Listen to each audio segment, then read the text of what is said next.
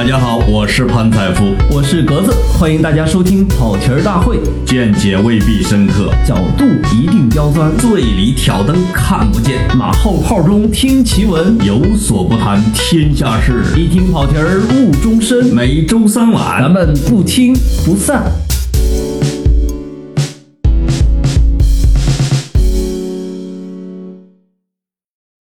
欢迎收听跑题大会。我是潘采夫，我是格子。格子啊，就是在世界杯进行到现在啊，你有没有除了你家的梅西之外，你有没有让你印象很深刻的球员？还是非常多的。你像那个整支塞内加尔队都让我觉得印象非常深刻。为什么呢？怎么说呢？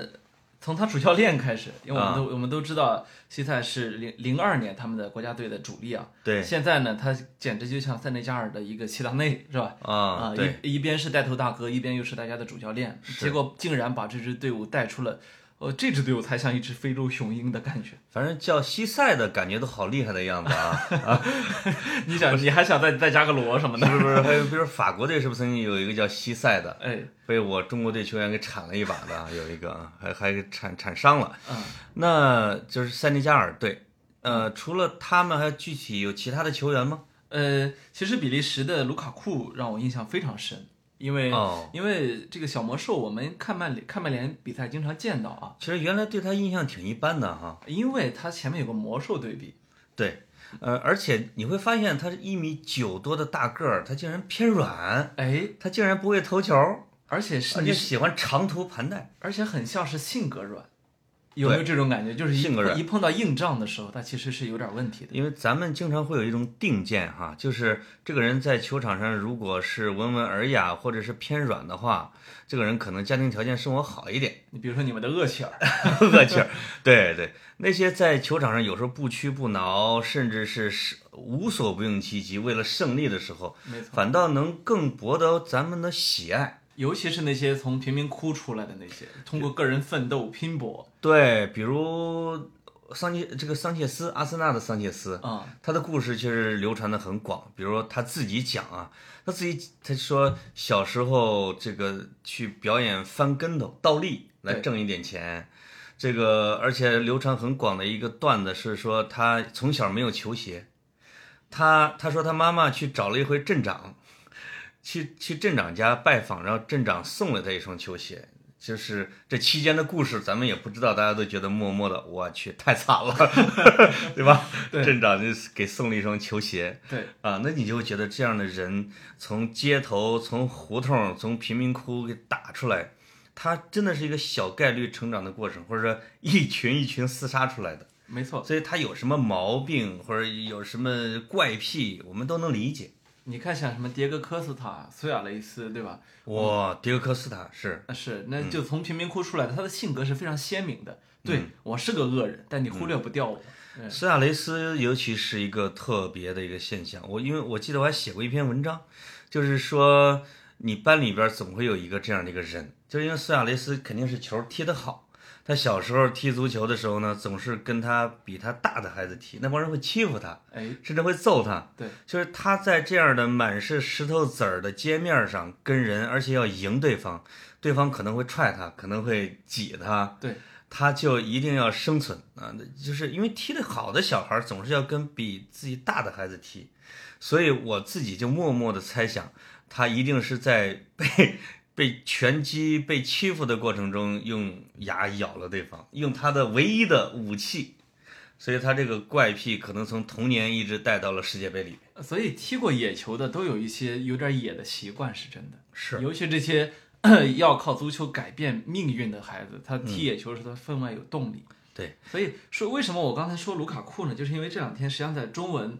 媒体里面，包括大家的朋友圈里面刷屏了一篇文章，就是叫卢卡库从此没有人再查我身份证。这个文章的一看像假的，像营销号干的。对，因为这个标题实在是太挡了啊。因为身份证怎么比利时还有身份证呢？而实际上它是真的。对，我们找到了这篇文章的英文原文。这个卢卡库竟然成了一个网红，这其实是让人有点意外。没错，而且你就会感慨。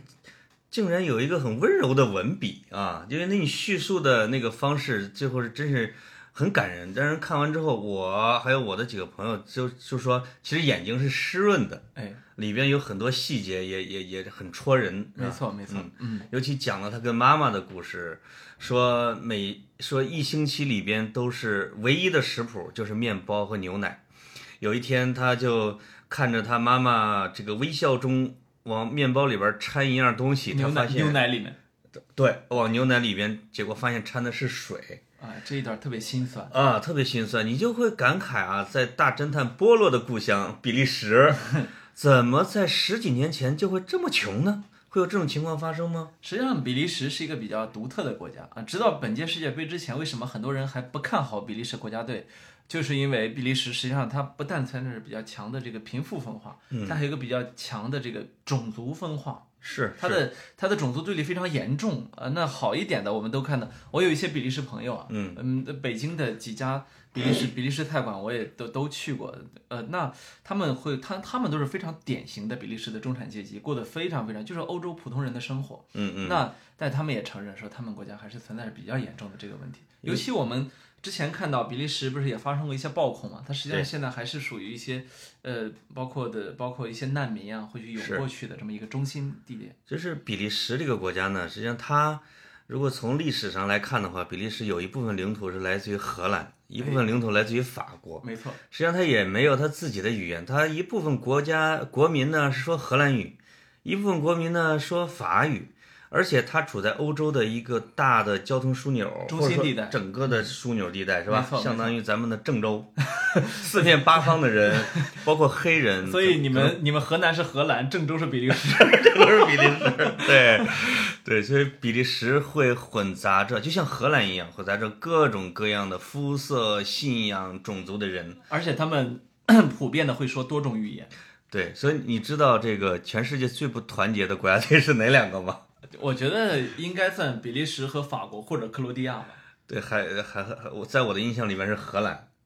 荷兰三剑客互相拿棍子打是吧？对，就是荷兰经常会发生这样的情况，就是比如古利特跟米歇尔斯，米歇尔斯这可是世界级大名帅对吧？发明了全攻全守。没错。古利特就向米歇尔斯建议说，你要用我说的这个阵型。米歇尔斯不听他的，古利特也退出国家队。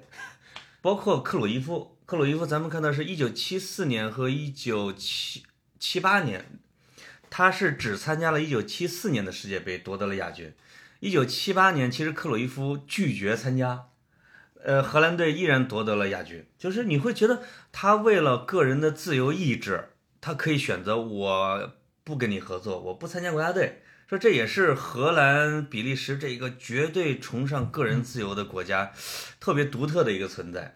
本届世界杯克罗地亚也是这样的，你看他们第一场比赛之后就开除了那个卡里尼奇，就是因为最后5分钟让他上场，哥们儿不干。我又看了一下他的资料啊，这不知真假，只能存疑说，其实整个球队全都是克族人。哎，他不是他不是克族人，但这个哥们儿是塞族人。哎，所以这个也不能说整支球队都是克族人，大部分是克族人。就是如果大家知道整个，因为我南斯拉夫人啊，潘采夫南斯拉夫的，大家知道整个南斯拉夫分裂成了什么样子，而且在科索沃战争里边，克族、塞族是怎么相互打的，包括塞族人怎么屠杀的，是这种的，你就会知道，如果一个邻居一边是克族一边是塞族，第二天早上醒来你有可能会觉得他已经就把你给干掉了，这种情况。所以他们给硬掰到一个球队里边，我觉得其实内心本来就有心结，很残忍。其实很残忍，这个可能跟荷兰比利时那个价值观的那个自由散漫还是不太一样啊，不太一样。你看本届瑞士队应该马上会接受处罚，就沙奇里他们进球之后做出那个阿尔巴尼亚雄鹰的那个手势，对，还有我们这个阿森纳的扎卡，是吧？两个人都做出了这种雄鹰的，其实也是跟科索沃战争有关系，都是有关系的。对，就是90年代的那场战争，其实给人们带来的伤痛一直绵延到现在。包括扎卡跟他的哥哥，扎卡是代表瑞士队踢球，他哥哥是代表阿尔巴尼亚踢球。对，你要知道。那代这一代球员那时候是小孩子，目睹了这一切，所以是一辈子种下的心结。是，那我们再回到卢卡库呢，有点远，没事，我觉得讲这种还挺好的，就是说扎卡啊，为什么就是扎卡？我们都说他的脾气很硬，他也是未来的瑞士国家队队长，也是未来的阿森纳国家队队长。阿森纳国家队，你们独立啊！阿森纳没来世界杯，我想起来了。就是他确实是经历了这种国仇家难啊，有这种情怀在这里面放着。那卢卡库就是之所以他现在，我再看卢卡库在球场上的拼搏精神，确实有一种跑不死的。那种拼命往前冲的那个样子，虽然他脾气其实是稍微有点温吞的啊，但是他很努力，就完全是受了那篇自媒体文的这种影响。而且你看他当时说也特惨，你刚不是说到桑切斯的球鞋嘛，卢卡库到了很大岁数还在穿他爹用的球鞋呢，因为他其实他爸本来也是一位职业足球运动员。是，他这个自媒体文的标题啊，说再也不用没有人查我的身份证了，就是。卢卡库其实踢的是，比如说同年龄段的球队，但他长得太高了，就是那些太好，那些可能是白人家庭的家长们就不相信他是同年龄组的，就得查他的身份证才能上场踢，这确实是一种很屈辱的一种经历。没错，而且我们比较习惯了，常年看足球比赛会发现。有一部分黑人球员，他的体能和肌肉状况是远远超过其他人的。比如我们比较熟悉的雅雅图雷，在禁区里面可以扛着3-4个人继续往前冲，对，身上挂着一群人、啊。对，然后卢卡库也是属于跟任何后卫身体对抗的时候，他一点儿包括还有16个废的这个坎特，坎特目前为止我觉得可能是世界杯的这最佳球员，因为。在法国队的时候，你发现其他人不抢球的，因为所有的只要丢球的时候，坎特都拿回来了，都知道他是一道长城。对，所以小个子只有1.6米。我踢野球的时候，最幸福的也是拥有坎特这样的队友，所以你就可以根本就不用动，所以你就可以像梅西一样散步了，是吧？是像。说回到卢卡库啊，就是卢卡库那个文章里边最戳我的泪点的是，我觉得卢卡库真的是一个文艺青年。他就说有一天他姥爷是吧，他外祖父给他打电话说你答应我照顾好你的妈妈。他说我妈妈好好的、照顾好我的女儿。对，这个说法还不太一样啊。照顾好我的女儿，对，他说我会照顾好她的，他说你要保证照顾好她。结果5天之后，他的外祖父就去世了。然后他现在又兑现了诺言，从一家每天只能吃牛奶和面包的状况，现在应该周薪啊，应该过个20万镑，问题不大了。也就是每周收入超过200万人民币。卢卡库好像也没有太说他的穷亲戚啊，不知道能养活多少亲戚。这个在世界足坛属于一个非常普遍的现象，我们看到好多从非洲、从南美洲踢出来的球员，最终就一个人养活100多号人，一个人养活200多号人。我发现这种奇葩的现象经常会跟阿森纳有关系啊，因为那个亚历山大宋是阿森纳的后腰，也是巴萨的后卫啊，后卫，他直接后来就当替补了。他去巴塞罗那签约的时候，你不知道他带了多少人，有一张照片，一个扇形的好几十口的大家庭全家福，说庆祝他签约了巴塞罗那。后来宋回忆说，有种喜提新合同的感觉。对，说靠他养活的亲戚大概是200多口人，以至于他的其实月收入不少。就是周薪至少5万镑以上吧，但是这个据说法布雷加斯就是他在阿森纳的队友，他给他家送去一卡车牛肉，根本就不够吃的所以你就知道这个非洲人的家庭观念，我觉得是远远超过我们中国人。你可能没穷过，潘龙。这个在我们农村的比较穷一个村子里面培养出一个大学生来，这个就会对整个村子就会把一定的希望寄托在他身上，这还真不是非洲或者南美洲自己的问题。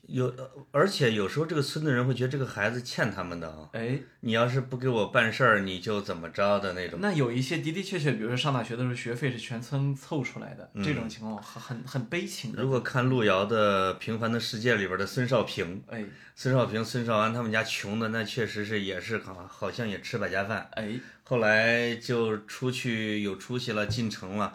这个老家人还要求他办什么事儿什么之类的，没错。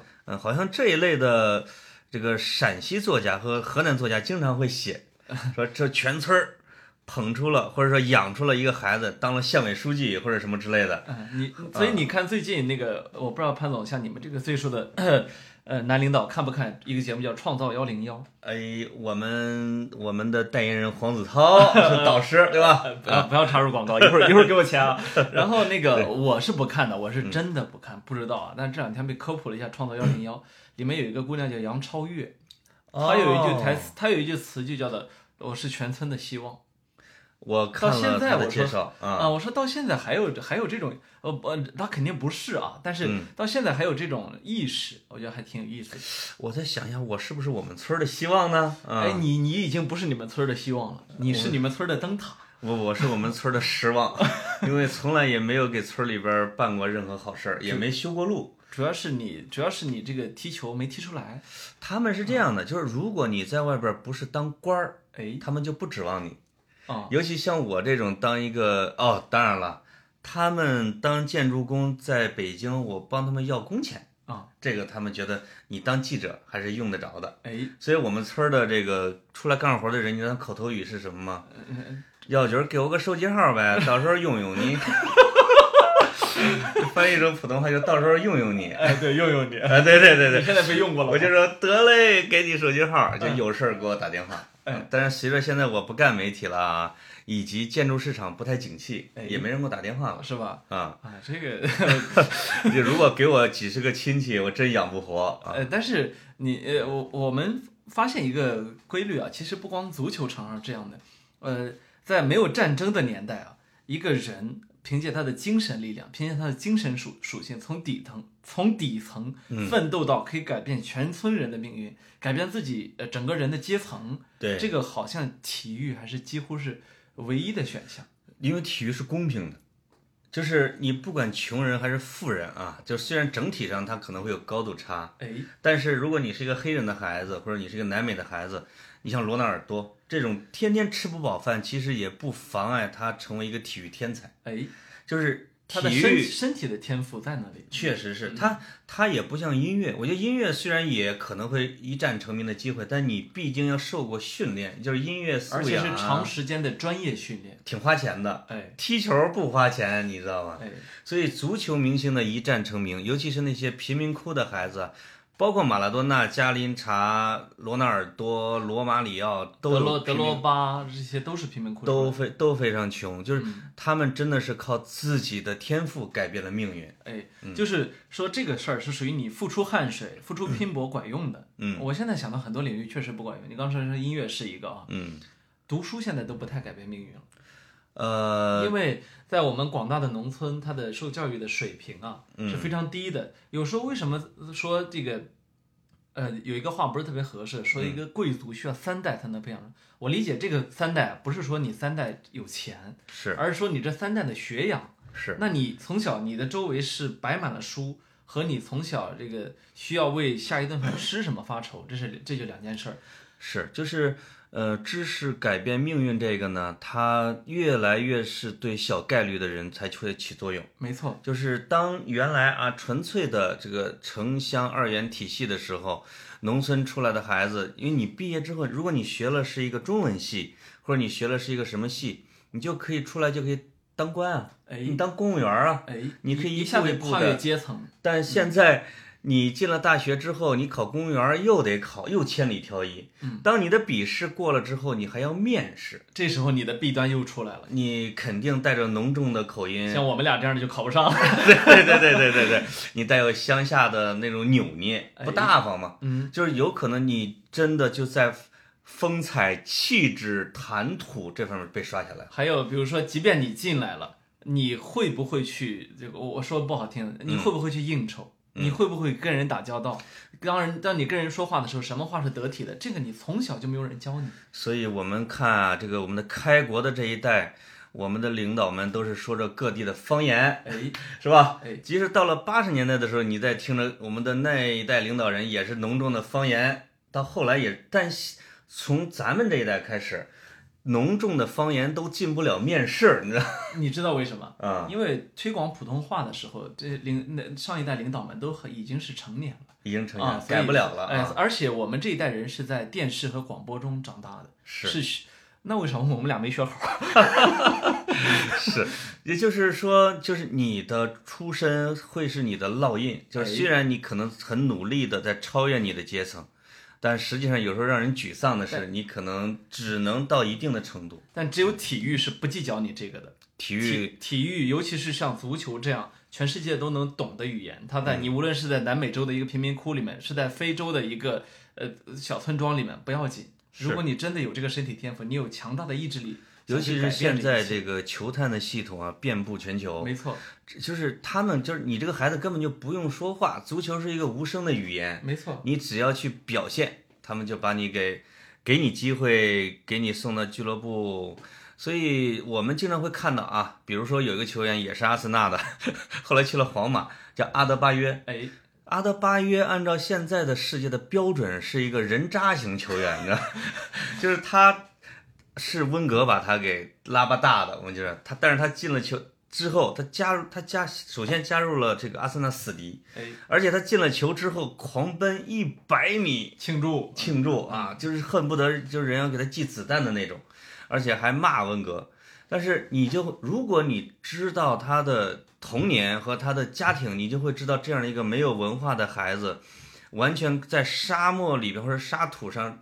踢出来的这样的孩子有那样的谈吐，有那样的思维模式，是非常非常可以理解的。没错，尤其是他们家被称为整个足球运动员最奇葩的家庭，因为他要养着好几十口，以至于这个他现在宣布跟他的整个家庭断绝关系。就是记者问他你为什么断绝关系，说我给我姐姐买了一个。或者给我姐姐和我弟弟什么一块买了一大别墅，花了100多万，这个什么不管什么币吧，的结果2-3个月之后发现他的姐姐把其他人全给赶出去了。他一去问呢，就他姐姐把他骂了半个小时，而且他的负担重到他要开家庭会议，那些人逼着他给每个人要买一栋楼，给每个人按月发生活费。他的弟弟是随时都在偷他的东西，他跟所有的球星交换的球衣都被偷去卖了。而且最奇葩的一件事，他为了给他弟弟找一个工作，是找了一足球俱乐部、足球学校，结果那个足球学校的队员是27个队员，他弟弟偷了人家21部手机去卖。就是这是一个完全看不到希望的那种家族。没错，那其实有时候我们结合球员的这个成长经历啊。因为足球它是用足球说话的，像梅西，小时候患侏儒症，然后直到现在还是个内向型的球员，那时候更不说话。那可是他到巴塞罗那试训，他只要用给他一个足球，那巴塞罗那球探马上，我哪怕用餐巾纸写一个合同，我也得把你签下来，对吧？是，所以他是这样的。那但是呢，足球虽然是全世界共通的语言，但是球星本人当他成长为球星之后呢，他就会面对这个世界。对，当他面对这个世界的时候呢，你还是能看出他的痕迹，比如 C罗其实他的条件也非常差，从小呢他小时候也是失去了父亲啊，也是经常忍饥挨饿，也是跟着妈妈长大的啊。而且照我们的这个标准 ，C 罗他的语言也是有非常重的口音，包括他在葡萄牙其他俱乐部，他是里斯本竞技对吧？对，里斯本竞技的，然后那他试训什么的，他的口音都会被嘲笑，而且 C 罗特别爱哭。对，是所有的咱们最讨厌的那种孩子，就是你一碰到他就哇哇哭。C 罗是只要是比如说他没进球或者球队输了，他就在球场上哭的哇哇的，就是队友劝都劝不住那种的。而且你看，直到在皇马阶段，他还经常队友进了球他不庆祝，为什么？这球不是他进的。所以他可能是特别特别自我，从小就特别特别自我的那种。说真的，我觉得如果没有这种自我，他可能也成不了今天这样。是啊，所以。就是，尤其是在这届世界杯的时候，你会发现一个33岁的球员，没有一个球员是像他跳的这么高，肌肉那么美，没错，是吧？而且圈了无数的女粉现在。对，所以很多人现在在讲说，你看 C 罗这样一个霸气的性格，你看梅西就是缺这股霸气。我有时候分析觉得我不认可这个观点，他们都经历过苦难，但是苦难对他们进行了不同的塑造。对，都是2级，但是你不能说哪级好。但有一个现象就是，我现在注意到，就是现在的有个性的球员，或者说领袖级的球员，你有没有感觉到比10年前、20年前少了？没错，是吧？很明显，就是以前你会看到有维埃拉，有吉恩，有马尔蒂尼，有贝尔格米，哎、有邓加。你听以前的绰号都是什么疯子啊，什么疯之子啊，都是这种。是，就是那是一个个性洋溢，而且那个队长就会成为一个就是灵魂人物和带头大哥，他会揍他的队员，你知道吧？哎。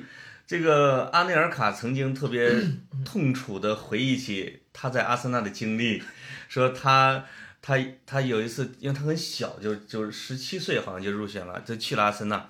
他有一天这个正在这个更衣室里边洗澡，突然间就因为他的性格很孤僻，很乖僻，实际上他突然间发现一个巨大的黑色身影是维埃拉正用自己的那画在抽打着他的脸庞。特别痛苦的回忆，就是你这从另外一个角度，你会发现这个球队的带头大哥是一种野蛮的、雄性的、有领袖气质的，是吧？其实你说的这个现象不止足坛，全世界的体育界这些年都在变得更文明。我觉得是，我觉得一个是跟整个世界的政治风云变化是有关系。我们现在正在享受非常难得的真正的和平时期。和平时期一久之后，人的性格就不那么有棱角。是。第二个，我觉得一个很重要原因是商业的介入。商业因素介入太多。你比如说，我举个例子，以前的时候，我特别喜欢一个网球运动员叫萨芬。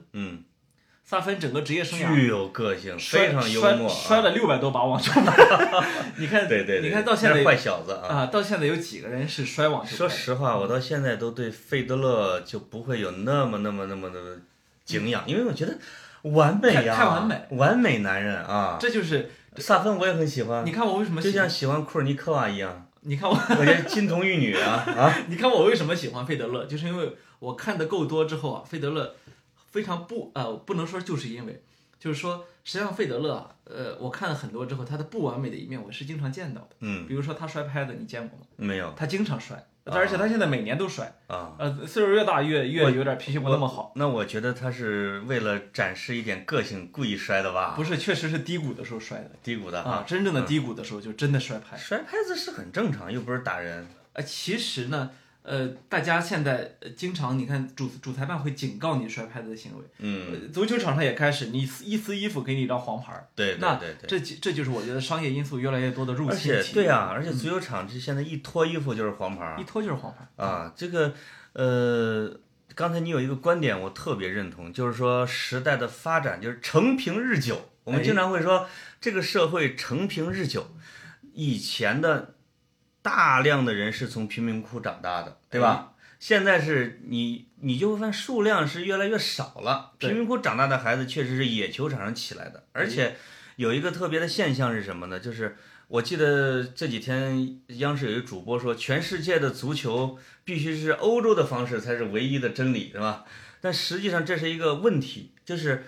当然，五大联赛和整个欧洲是全世界足球的中心，没错。他们建立了非常完备的青训体系，从小就进行了统一化的教育。你像在巴塞罗那，你可能从5岁踢的跟成年队踢的踢法都是一样的，没错。那这些孩子包括梅西，从他童年的时候早早的进入了职业的体系里边。这个体系里边会要求你是职业化的，要你饮食很科学的，不能咬队友的，你不能够去踢野球的，甚至你在度假的时候都不让你玩什么过山车的，因为怕你受伤嘛，也不让你滑雪。对，而且你的传球方式不能够太过。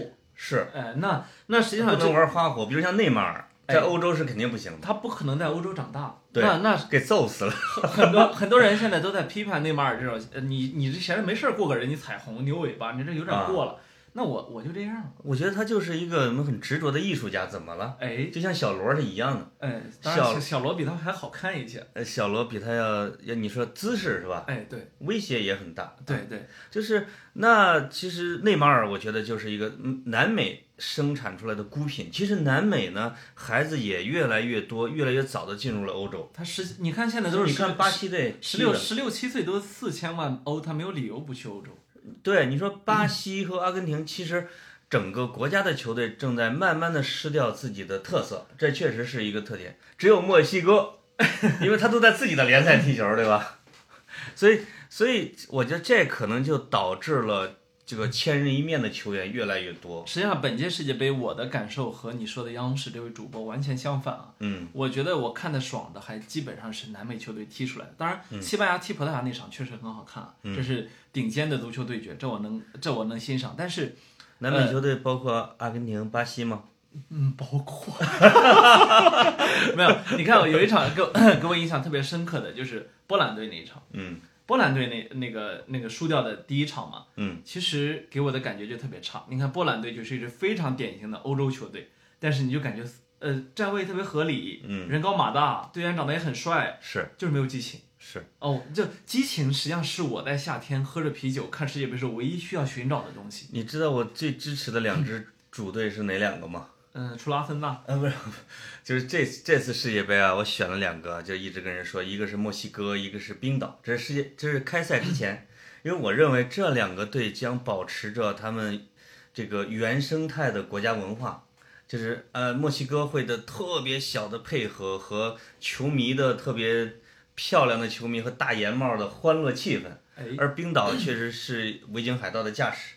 我经常会盼望啊，就是如果100年前全世界举行世界杯，会是什么样子？可能是我们中国人拖着小辫儿啊，拖着长衫踢，那太麻烦，那球场会被人拽遍了。有可能毛利人是那个样子的啊，有可能南美人还涂着这个印第安的油彩。你才会觉得在这个世界里边有参差多态啊，或者说多样化的国家、多样化的人去踢不同的足球。没错。那现在确实有一种趋同化、天下大同的趋势。这就是我刚才说，我为什么觉得整支塞内加尔球队啊，我其实都有一点喜欢，就是因为他们在踢波兰那一场的时候，嗯，给我了一种视觉上的享受，就是我一帮黑人把你这个治军严明的欧洲球队冲击的七零八落，而且我赢。对，哎，我就特别喜欢这。其实从1990世界杯的时候啊，喀麦隆在那个米拉的率领下，包括喀麦隆，包括后来的尼日利亚，包括加纳，完全展示出了黑非洲的那种狂野的踢法。哎，就是这种感觉特好。但是让我有一点伤心的是呢，就是随着他们的崛起，他们的球员又越来越早进入了欧洲的体系。没错，你会发现非洲的球队的特色也在消失。对啊，我们可以真的是起一个标题给这种状况叫罗曼蒂克消亡史，因为浪漫的足球、不功利的足球，尤其哥伦比亚，你还记得10几年前的哥伦比亚踢法吗？就是巴尔德拉马带领的那种小配合，就是。世界杯的魅力本该就在于不同的国家之间大相迥异的足球风格，这个才好玩嘛。他现在呢是大家好像都有一点点保守，对吧？对，你这种是能成功的，或者至少是不那么失败的。是，比如说防守，你说按以前我们讲南美防什么呀？